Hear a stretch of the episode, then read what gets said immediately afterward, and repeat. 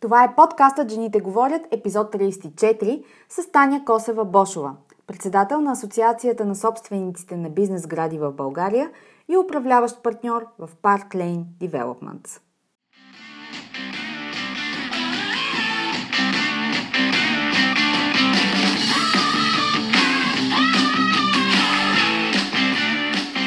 Добре дошла, Жените говорят. Подкастът посветен на жените лидери в менеджмента и бизнеса. Аз съм Анета Сабова, консултант по темите на женското лидерство, лектор и автор на книгата Жената, която създадох – личният път на женското лидерство. Всяка седмица тук ще намериш съвети, с които да изградиш лидерско присъствие, авторитетен глас, който се чува и уважава в конферентната зала или на сцена и влияние, с което да се откроиш и утвърдиш сред колеги, клиенти, партньори и ръководители. Женската сила в бизнеса и политиката е в лидерството. Така че да започваме! Днешният епизод на подкаста е част от поредицата Power Women in the House, в която ви срещам с забележителни жени от българския бизнес, менеджери и лидери, които са се изградили като характер, опит и кръгозор така, че днес имат силен и отличим собствен глас, който отеква с ярко послание. Днешният гост е Таня Косева Бошова, която е председател на Асоциацията на собствениците на бизнес гради в България и управляващ партньор в Park Lane Developments. Тя има 18 годишен опит на пазара на бизнес имоти в Юго-Источна Европа, била е изпълнителен директор на офис комплекс European Trade Center, фонд за имоти Landmark Property Management, както и дългогодишен управляващ партньор в консултантска компания Colliers International, за което разказва в подкаста. Park Developments стои зад най-мащабния офис проект в бившата промишлена зона Хладилника. В подкаста разпитвам Таня какво я пали в работата й и ще чуете да споделя за този проект и работата й от нулата до ключ. Всяка стъпка, която като логична брънка в дълга верига трябва да се случи, ако искаме инвестицията да бъде завършена успешно. Но това не е достатъчно за нея. Като инвеститор в бизнес и офис гради, тя се свързва с душата на проекта, а именно много често това е продуктивността и качеството на живот на екипите в компаниите, които ще работят там. Затова все по-често тя се среща не само с директорите на компаниите, бъдещи наематели, но и с техните HR директори, защото именно с тях обсъждат каква е стратегията им към служителите и какво искат да постигнат и внушат като работодател за служителското изживяване. Така Таня и нейната работа се превръщат в част от него. Говорим си за мечтите на детето в нея, което искало да стане следовател. Как обаче се е оказала с бизнес кариера и какъв е пътят ти, разказва самата тя. Говорихме си също за ролята на менторите и как да ги намериш, за формалните и неформални учители, които срещаме по пътя си, както и за смисъла на вътрешно фирмените менторски програми, които вече не са рядкост. Таня разказа за менторската програма на Сдружение Ladies Forum, на което тя е председател и какви резултати постигат с бизнес дамите, които участват в програмата. А в края на миналата година излезе проучване, проведено от Ladies Forum съвместно с писание Economist за жените в корпоративна България. Говорим си за резултатите и изводите от него. Под аудиото ще намерите линк към проучването. Разбира се, говорихме си за стереотипите, осезаеми или пък не за жените в бизнеса, кои са средите и най-вече нивото, в което рядко се проявяват стереотипи, до каква степен са валидни и какво си струва да привлича вниманието ни въобще. Таня сподели своя екс-фактор, който я прави успешна и какво според нея липсва на жените, което е нужно да доразвият, за да израснат в кариерата си. Също така, различни ли са жените от мъжете и с какво? Защо се случва на някои нива жените да получават по-низки заплати и на какво се дължи? Страх ли ги е жените на високите нива в кариерата от изместване, както и кога амбиция е хубава дума? О, и между другото, бърз съвет от Таня. Ако си най-умната в стаята, незабавно излез от там. Е, тя го казва по-деликатно, но с този смисъл. Епизодът днес ще е особено полезен на деловите жени в средния менеджмент на компаниите и организациите, които са решени да работят за своя личен успех в бизнеса и за изграждането си като силни и авторитетни лидери.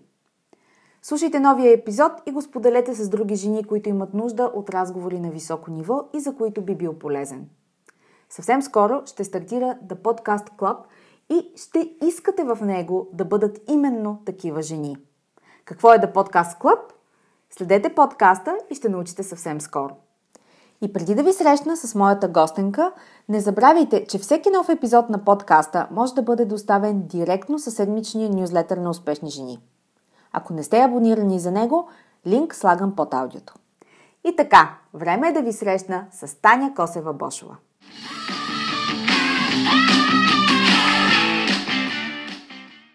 Таня Косева-Бошова, добре дошла в подкаста за жените лидери в България «Жените говорят». Здравейте, благодаря за поканата. Винаги казвам, че подкастът дава рядката възможност на аудиторията да се запознае с забележителни жени, които интервюирам и да ги види в светлина различна от тази, с която ги познаваме, в която сме ги виждали преди това. А, вие сте достатъчно наложено лице в средите на българския бизнес, така че за мен е лично предизвикателство да открия коя е жената и лидера зад лицето Таня Косева-Бошева, което сме виждали. А, разбира се, ще си говорим за женско лидерство, за качествата на жените лидери днес, ще си говорим за менторството и до каква степен жените имат нужда от такова в кариерното израстване. Разбира се, за решенията, които са ни променили и които са ни направили такива, каквито сме. Преди това обаче, искам да, да ви попитам нещо, което със сигурност а, много лели и баби като дете са ви питали. каква бяхте като дете и като ученичка и каква искахте да станете? Здравейте още веднъж и благодаря за поканата за този разговор. Като дете бях много съвестна, много учих, като може би повечето момиченца, особено с деца израснали в добри семейства, когато родителите се грижат за тях и така много-много им помагат. Това, което исках да стана, беше следовател в разследващ следовател, защото четях криминални романи. Четях много по принцип, но най-интересни, разбира се, бяха криминалните романи. Всички класики съм прочела тогава криминални и сметах да стана следовател. След това обаче разбрах, че трябва да кандидатствам с право и история, ако не се лъжа. А пък на мен така финансовата част, математиката беше по-силната част. По-силната страна. А, поне тогава така смятах. Сега също ми е, съм, смятам, че съм добра в калкулациите и анализите, но пък вече мога и да говоря и да пиша, така че човек се развива. Но тогава исках да стана следовател. Да, това е много интересно. А добре, като погледнете професионалния си път до сега, имаше ли някаква ситуация или човек или конкретен момент, който ви отказа от идеята да бъдете следовател и наклони везните на пътя, на който сте в момента? Не, аз тогава, след като свърших гимназия в Русе, английска гимназия, най-доброто училище да. средно в града, кандидатствах в... Имах уникалния шанс всъщност да кандидатствам в Американски университет в Благоевград. Казвам уникален, защото това беше втория випуск на университета. И това беше университет, който учеше и продължава да учи по начин, по който всички добри университети в Западна Европа и Америка преподават, което беше тотално различно от системата в България и знам как учиха моите приятелки, които учиха в държавните университети. За мен това беше доста голяма промяна като начин на мислене, възприятие на света, като начин на държане. Mm-hmm. Ще ви дам един много прост пример. Знаете, че в училище децата, които са активни, които имат само шестици, които а, дигат ръка, се смятаха за добрачи и натегачи, поне по моето време. А в американската и западна среда хората, които са активни, проактивни, седат на първите редове, дигат ръка и участват активно, са бъдещите лидери. Да, и, това... и, младещ, и мислещите хора. Да, и, ги, Но, и го стимулират като поведение. Точно така. И там преподаването в тези университети е във вид на разговор, във вид на комуникация активна с студентите. Докато в държавните университети тогава, преди 25 години, си беше лекция, пишеш, приписваш, записваш нещо и, и това е еднопосочна комуникация. Да, Тоест, така беше. Това, това е като, независимо дали съм научила нещо или не в този университет, важно е так, такова място да формира като човек, като начин на държание и мислене. Да, най-вече като начин на мислене. Независимо, д- дори дали този университет е на световно ниво, дали на нивото на Харвард, Оксфорд или Станфорд. Няма че не е важно, че културата и начин на мислене е такава. Даже дълги години когато започвахме работа и много от нашите студенти заминаха за, Америка и останаха да работят там и се справиха прекрасно. Пък тези от нас, които останахме тук, всички станахме или собственици на бизнес, или менеджери на високи нива. Сега вече мога да го кажа след толкова години. И много хора ни казваха, ме вие кандидатствате за работа, искате да станете веднага началник. Да, така са ни учили. И за това станахме такива. Да, възпита ли се тази хвъркатост на да. мисълта и на и, мечтите? И желанието ти искаш да правиш неща и да се, да се изявяваш. Да, и да скачаш на високо. А тогава имахте ли ментор? Защото в а, западната система съществуването на менторството не е от днес и от вчера. Още тогава го е имало. Замисляла ли сте се да имате такъв, да търсите такъв или по естествен начин стана? Еми, те стават естествено, особено тази възраст. Човек няма модели с... и се учи от on the job на, на място. Да. Най-така влиятелният човек, който ми е влиял като начин на мислене и държане и начин на работа е тогавашният собственик на компанията, втората ми работа в живота в една компания за недвижими имоти, която последствие стана част от Colliers International и аз станах и партньор и управител в годините. Е, американец, който беше собственик на тази компания, той ме е научил на всичко.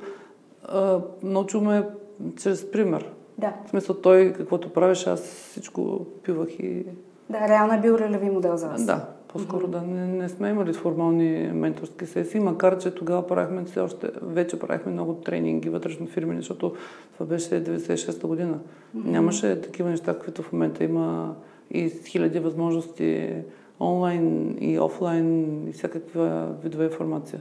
Да, между другото, многото Съвсем възможности... Беше. Да, многото възможности, ние си говорихме преди малко, преди а, да започнем да записваме, че многото възможности не винаги са най-добрия вариант, защото човек се разфокусира и губи представа коя да избере възможност. Има го този а, choice fatigue, както казваме, измоляваме се от това. А, но наистина в много компании, главно с западно присъствие и в момента в България, започват да се създават дори такива чисто формални вътрешни менторски програми. Това е а, да, за да се стимулира тази, тази връзка ментор-менти. Мислите ли, че жените специално, в частност, се нуждаем повече от такива ролеви модели, по, повече такива връзки с, с ментори, с хора, които да, да дават нас, Всички насока. се нуждаят. Аз не мога да кажа, че жените или мъжете нуждаят от повече. Всеки млад човек, който има амбиция да се развива, има нужда от такова нещо. И това би му помогнало по-бързо да се справи с кариерата си, с живота си и с своето съзряване професионално и житейски. Тоест, да, има нужда и колкото по... ако го има формално е страхотно. Това обикновено се случва в по-големите организации, когато да. а, има вече изградени някакви и осъзнати нужди за грижа за хората, да им се помага да израснат. Да, да, така е. Ако няма такива, то се случва понякога неформално. Аз във всички така компании, които съм работила дълго време, съм имала някой човек, по някаква случайно са били винаги мъже, млади момчета, които са растяли с мен и съм ги учила и съм ги, може би съм правила менторинг така в работата. Да. Не да. е точно с формалност, но ако е формален процес е много добър пример. Mm-hmm. В Дамски форум, това сдружение с нестопанската цел, което обединява 111 дами, бизнес дами, имаме така менторска програма, направена по примера и със съдействието на една дама, доста активна госпожа Мирел се казва, от тя е канадка, управлява дълго време Водафон в Чехия и направила една огромна менторска програма. Та ние по нейния пример с нейното съдействие направихме такава в България и вече 35 двойки сесии сме имали на дами от нашата асоциация, които са много от тях са известни дами, които управляват големи бизнеси или пък са собственички на големи бизнеси и правим такива сесии индивидуални с а, млади дами, които са на средни менеджерски нива.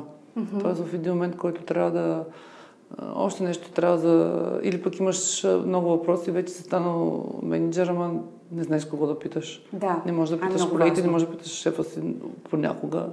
В някои случаи можеш, някой път не можеш. И това, което правим, виждаме се а, през 2-3 седмици, говорим отделяме се по някакво време и си говорим за, с тази дама, както сега с вас си говорим, да. за нея. Тя разказва през нейните очи какви неща са предизвикателство за нея. В разговора вече се отива в конкретна посока, слагат се разни цели, за да има някаква конкретика и да има някакъв начин да, да се прецени взаимно дали има някакъв ефект от тия разговори.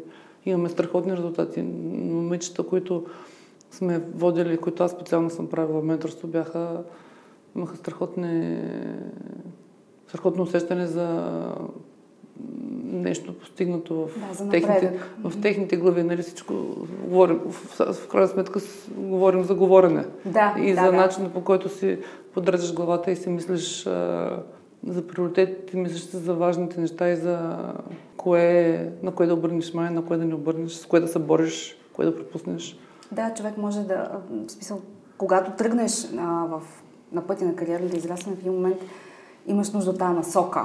Да, защото се увличаш и, и нали, бориш се всеки ден е предизвикателство, бягаш, ама някакси трябва в един момент да спреш и като разкажеш човека, който вече има доста по-голям житейски и професионален да. опит с теб, чува, вижда други неща. Страничния поглед. И най-интересното е, че той е двупосочен процес. Аз мога да кажа от своя гледна точка, а, че това, което ми разказваха тези момичета, все едно аз съм го преживела също, защото подобни неща бях преживела аз с разни нюанси, разбира се.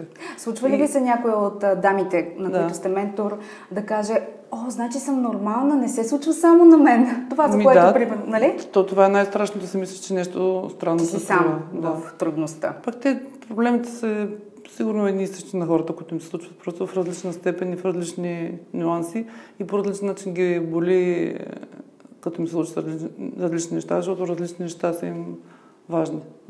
А добре, какво, понеже си говорим за а, менторството и за ролята му а, в а, живота на жените, чисто кариерно, ако сега ни слушат, те ще ни слушат. Млади жени, говоря за младите милениали, жените mm-hmm. родени след 90-та година. Да.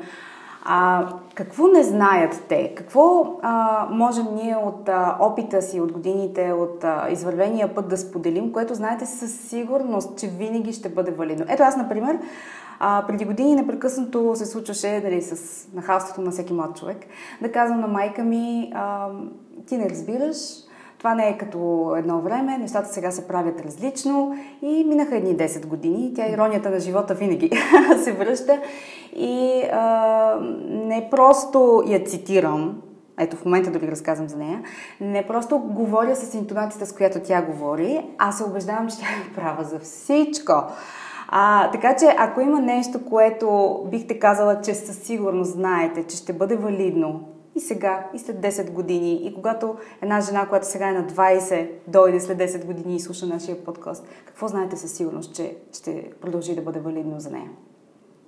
Ми две неща мога да ви кажа. Едното е, че хората като се издигнат и като успеят да се справят с а, кариерата си и виждат как а, а, бързо и хубаво се получават нещата, трябва много да внимават да не станат арогантни. Вътре себе си, дори да не се държат арогантно, като отношение човек не трябва да, да е арогантен, защото света е много, особено сега е супер динамичен и много се променят нещата и е много възможно по ред причини да има тотален срив или някакъв срив, който изглежда тотален.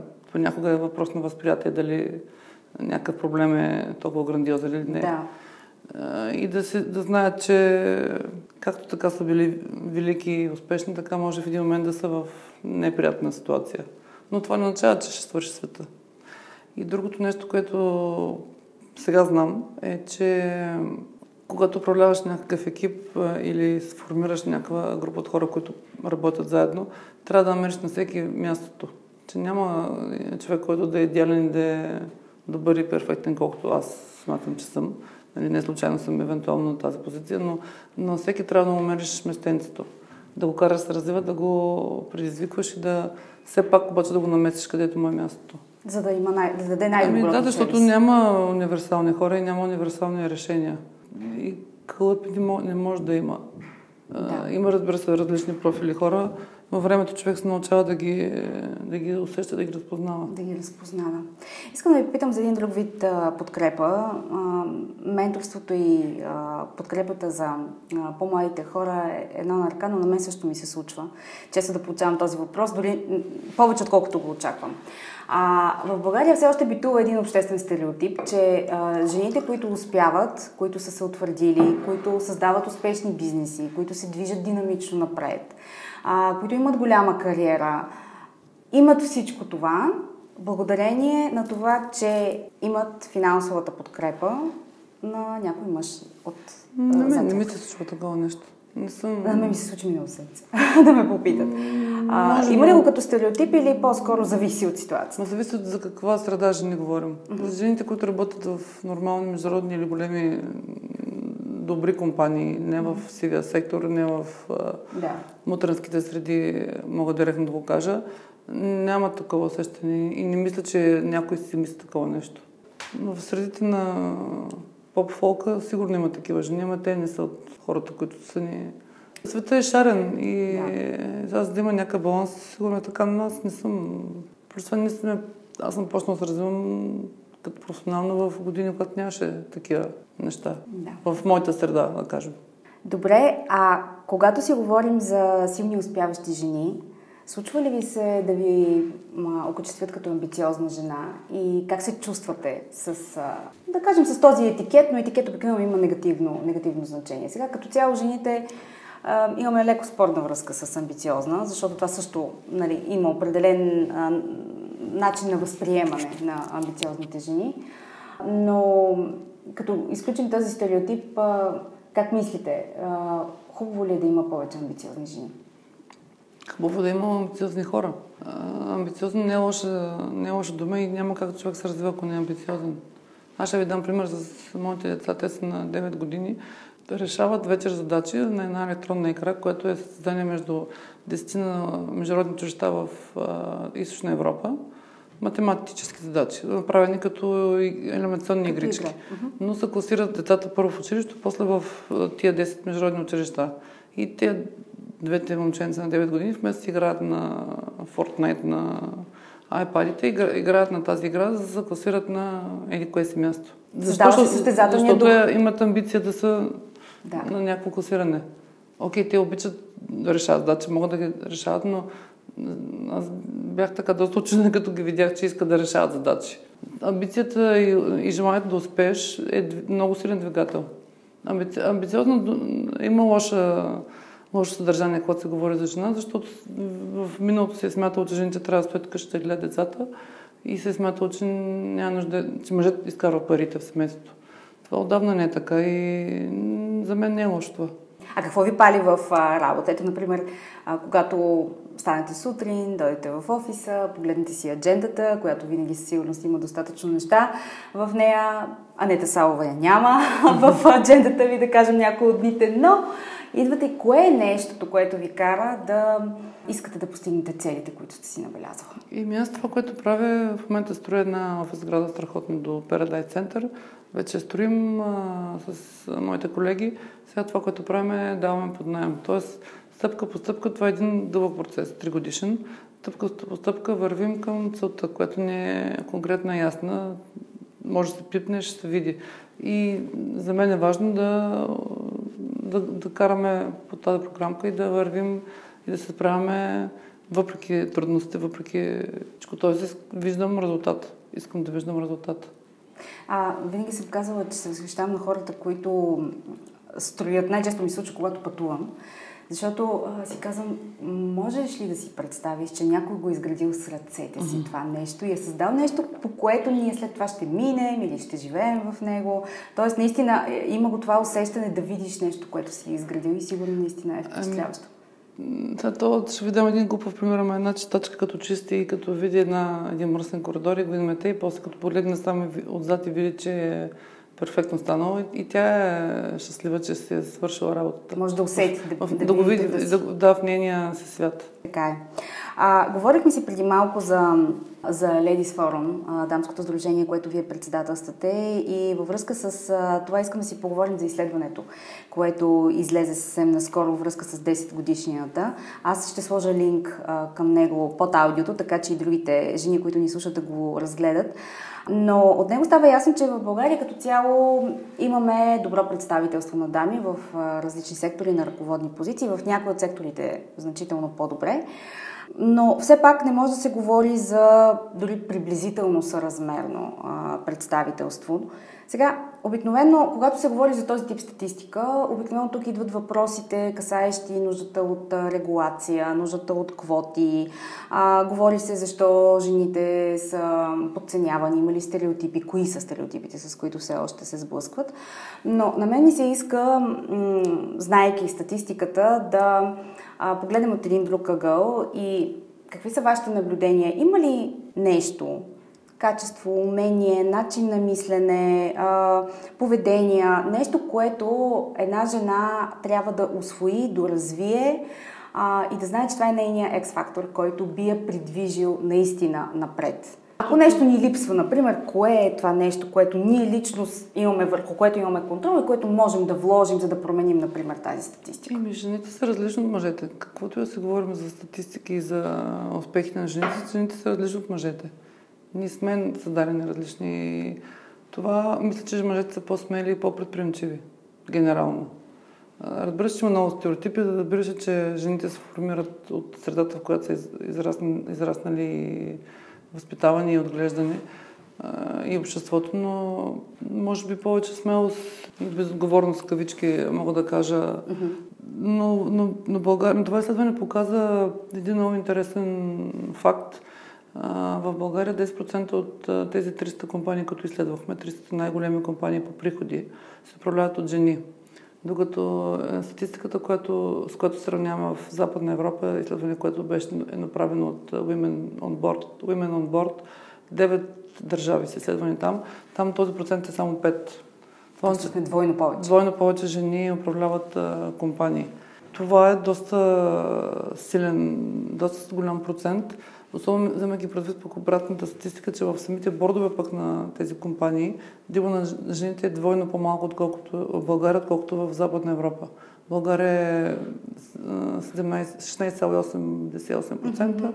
в Западна Европа е 35-6%. А това заради квотите ли се ами, постака, ами, едната причина е квотите. Да, в България е една от 11 държави в Европа, които нямат никаква регулация и никакви квоти повечето от източния блок, тези държави. А другата причина е, че в България в тези 300 компании само 8 са публични.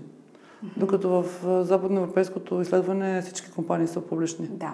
Тоест там има едно ясно разделение между собственик, т.е. много собственици на борсата и менеджмента. България заради прехода с на тия 30 години, все още тия компании, които са успешни и са преживели всички кризи и са станали най-големите 300 компании, Част от тях са, разбира се, международни компании, но част, голямата част от тях са частни компании, които също се управляват от основателите си, които много често са мъже, защото мъжете са били по-предприемчиви, по-смели, след промените, които да, са направили да собствен бизнес. А, сега, дали трябва или не трябва да има квоти, а, е такъв дискусионен въпрос. В Норвегия е най-така яркият пример на, на държава, която има най-най-отдавна такива квоти. Там процентите на жените, представени в бордовете е грандиозно голям.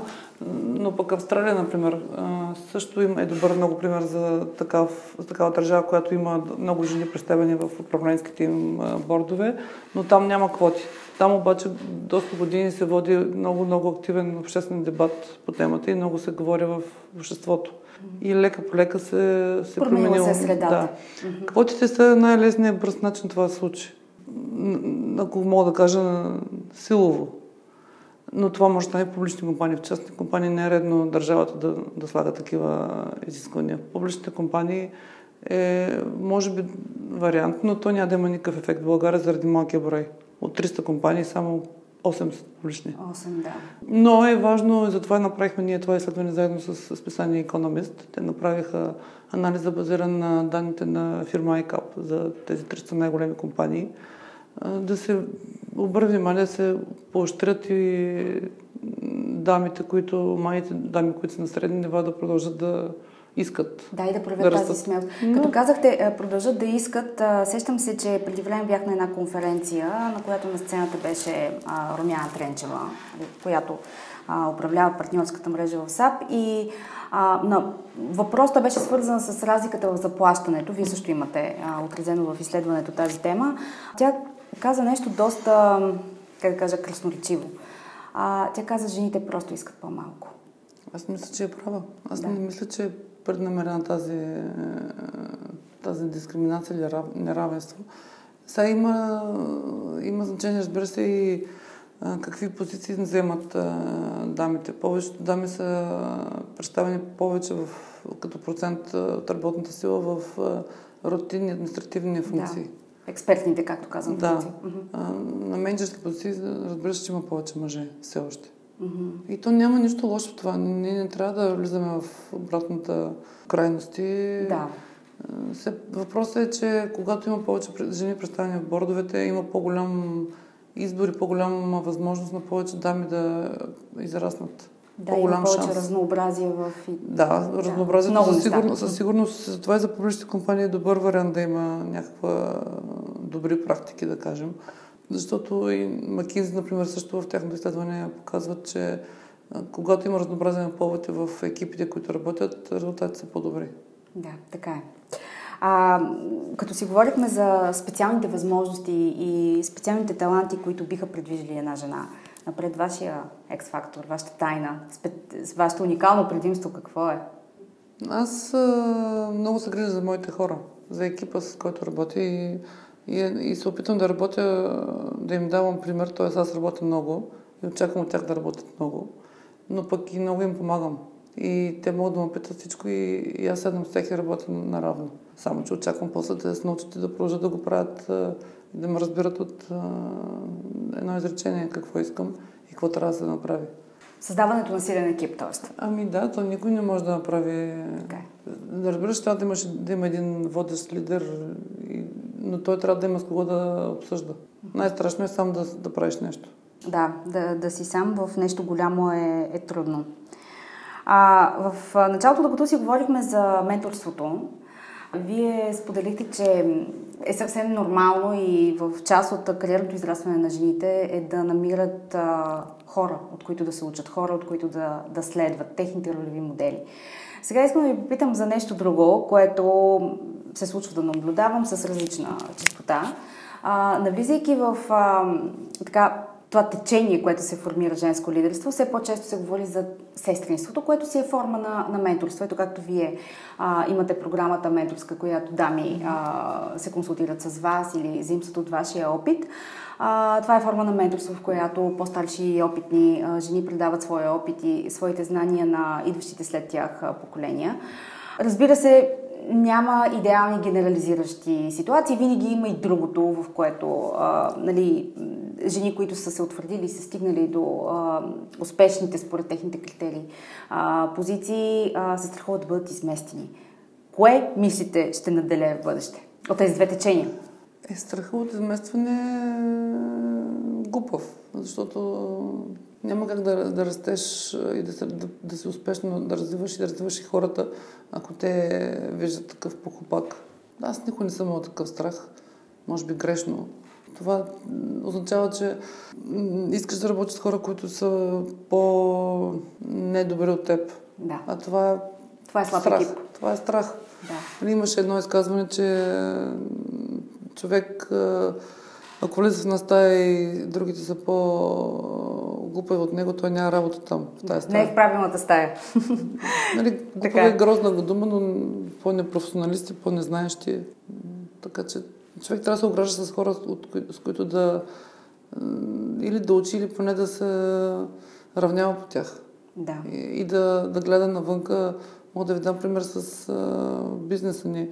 А, нашия екип постоянно пътуваме и ходим на различни конференции, семинари. Сега бяхме в Лондон, преди това в Лос-Анджелес, в Варшава. Гледаме и се учим какво се случва на другите пазари на офис гради, бизнес гради. и какво се случва, макар и да не работим с, пряко с Америка, в Америка или в Англия с инвестиции, не трябва да знаем какво се случва в развитите пазари, а не да се равняваме тук с, само с нашите си Да, с локалния пазар. Така е. А, когато искаме да сме от най-добрите, се учим от най-добрите, както винаги съм казвала. А накрая на нашия разговор искам да сменя малко фокуса и да ви попитам за онези решения, които сте взела в живота си, които са ви довели тук, където сте. В какво инвестирахте, за да сте тази, която сте и в какво планирате да инвестирате в бъдеще? Е, най-успешните инвестиции се надявам, че предстоят. Но аз е, имах дълги години кариера в, е, колеж, бях партньор, управлявах доста години компанията, която беше лидер на пазара, консултантска компания за бизнес имоти. След това минах от другата страна на барикадата в инвестиционната част на бизнеса с недвижими имоти и смятам, че това беше много правилно решение, защото е доста по-интересно и доста по-обхватно. Аз съм учила економика и бизнес администрация. Сега правя всичко от, а, от нула до, до продажба включително дизайн, включително строеж, включително даване под найем управление. И е супер интересен процес. То, целият процес е, той е за недвижими имоти, обаче всъщност той е съвърти около хората. Защото те сгради, ето ги строим, трябва да се напълнят с наематели. И най-интересно, че в момента не са важни чак толкова компаниите, които ги наемат, а техните служители. Така. И фокус е върху тях заради самата среда и заради бизнеса, който се промени заради конкуренцията за таланти и за добри кадри, компаниите вече са фокусирани върху своите служители, не само на думи, както всички имат корпорат. корпорат да, е, employer бранд. Да, но, но в момента това наистина има съдържание. И ние в момента преговаряме не с финансовите директори на компаниите, с HR директорите им. Да. Тоест, вие се превръщате в част от това една компания да се изгради като топ компания за най-добрите таланти. Ние, ние всъщност разбираме, трябва да разбираме техния бизнес и начина по който те се привличат или са атрактивни за служителите си, за да може да направим такъв офис, че да им, те да са, да, да са привлекателни. Защото сега при тия високи заплати и много-много липсваща безработица, високите заплати са приемат за даденост. Така. Е. Всички кадърни и образовани хора знаят, че ще получат високи заплати. Да. И си избират Въпросът офис, е какво още. Си избират офиса да. по всичките удобства и услуги, които получават и най-вече по прекрасната локация. Така е. Накрая на разговора ни какво бихте казала на жените, които ни слушат сега? Какъв съвет бихте им дала? Ами да я продължат да искат и да правят нещата, които искат да правят. да работят активно, да... И разбира се, да не забравят семействата си, но, но трябва да си направят своята кариера и да имат, да са пълноценни хора. защото само тогава могат да са интересни на мъжете си дългосрочно. Таня, благодаря ви за тази среща. За мен беше удоволствие да сте мой гост. Благодаря много. Благодаря ти, че беше част от днешния епизод. Подкастът Жените говорят се продуцира и спонсорира от успешни жени с Анета Савова. Повече за жените лидери на 21 век и как да бъдеш една от тях можеш да разбереш като се абонираш за нюзлетера на успешни жени на сайта или следиш профила на Анета Савова в LinkedIn. До нови срещи!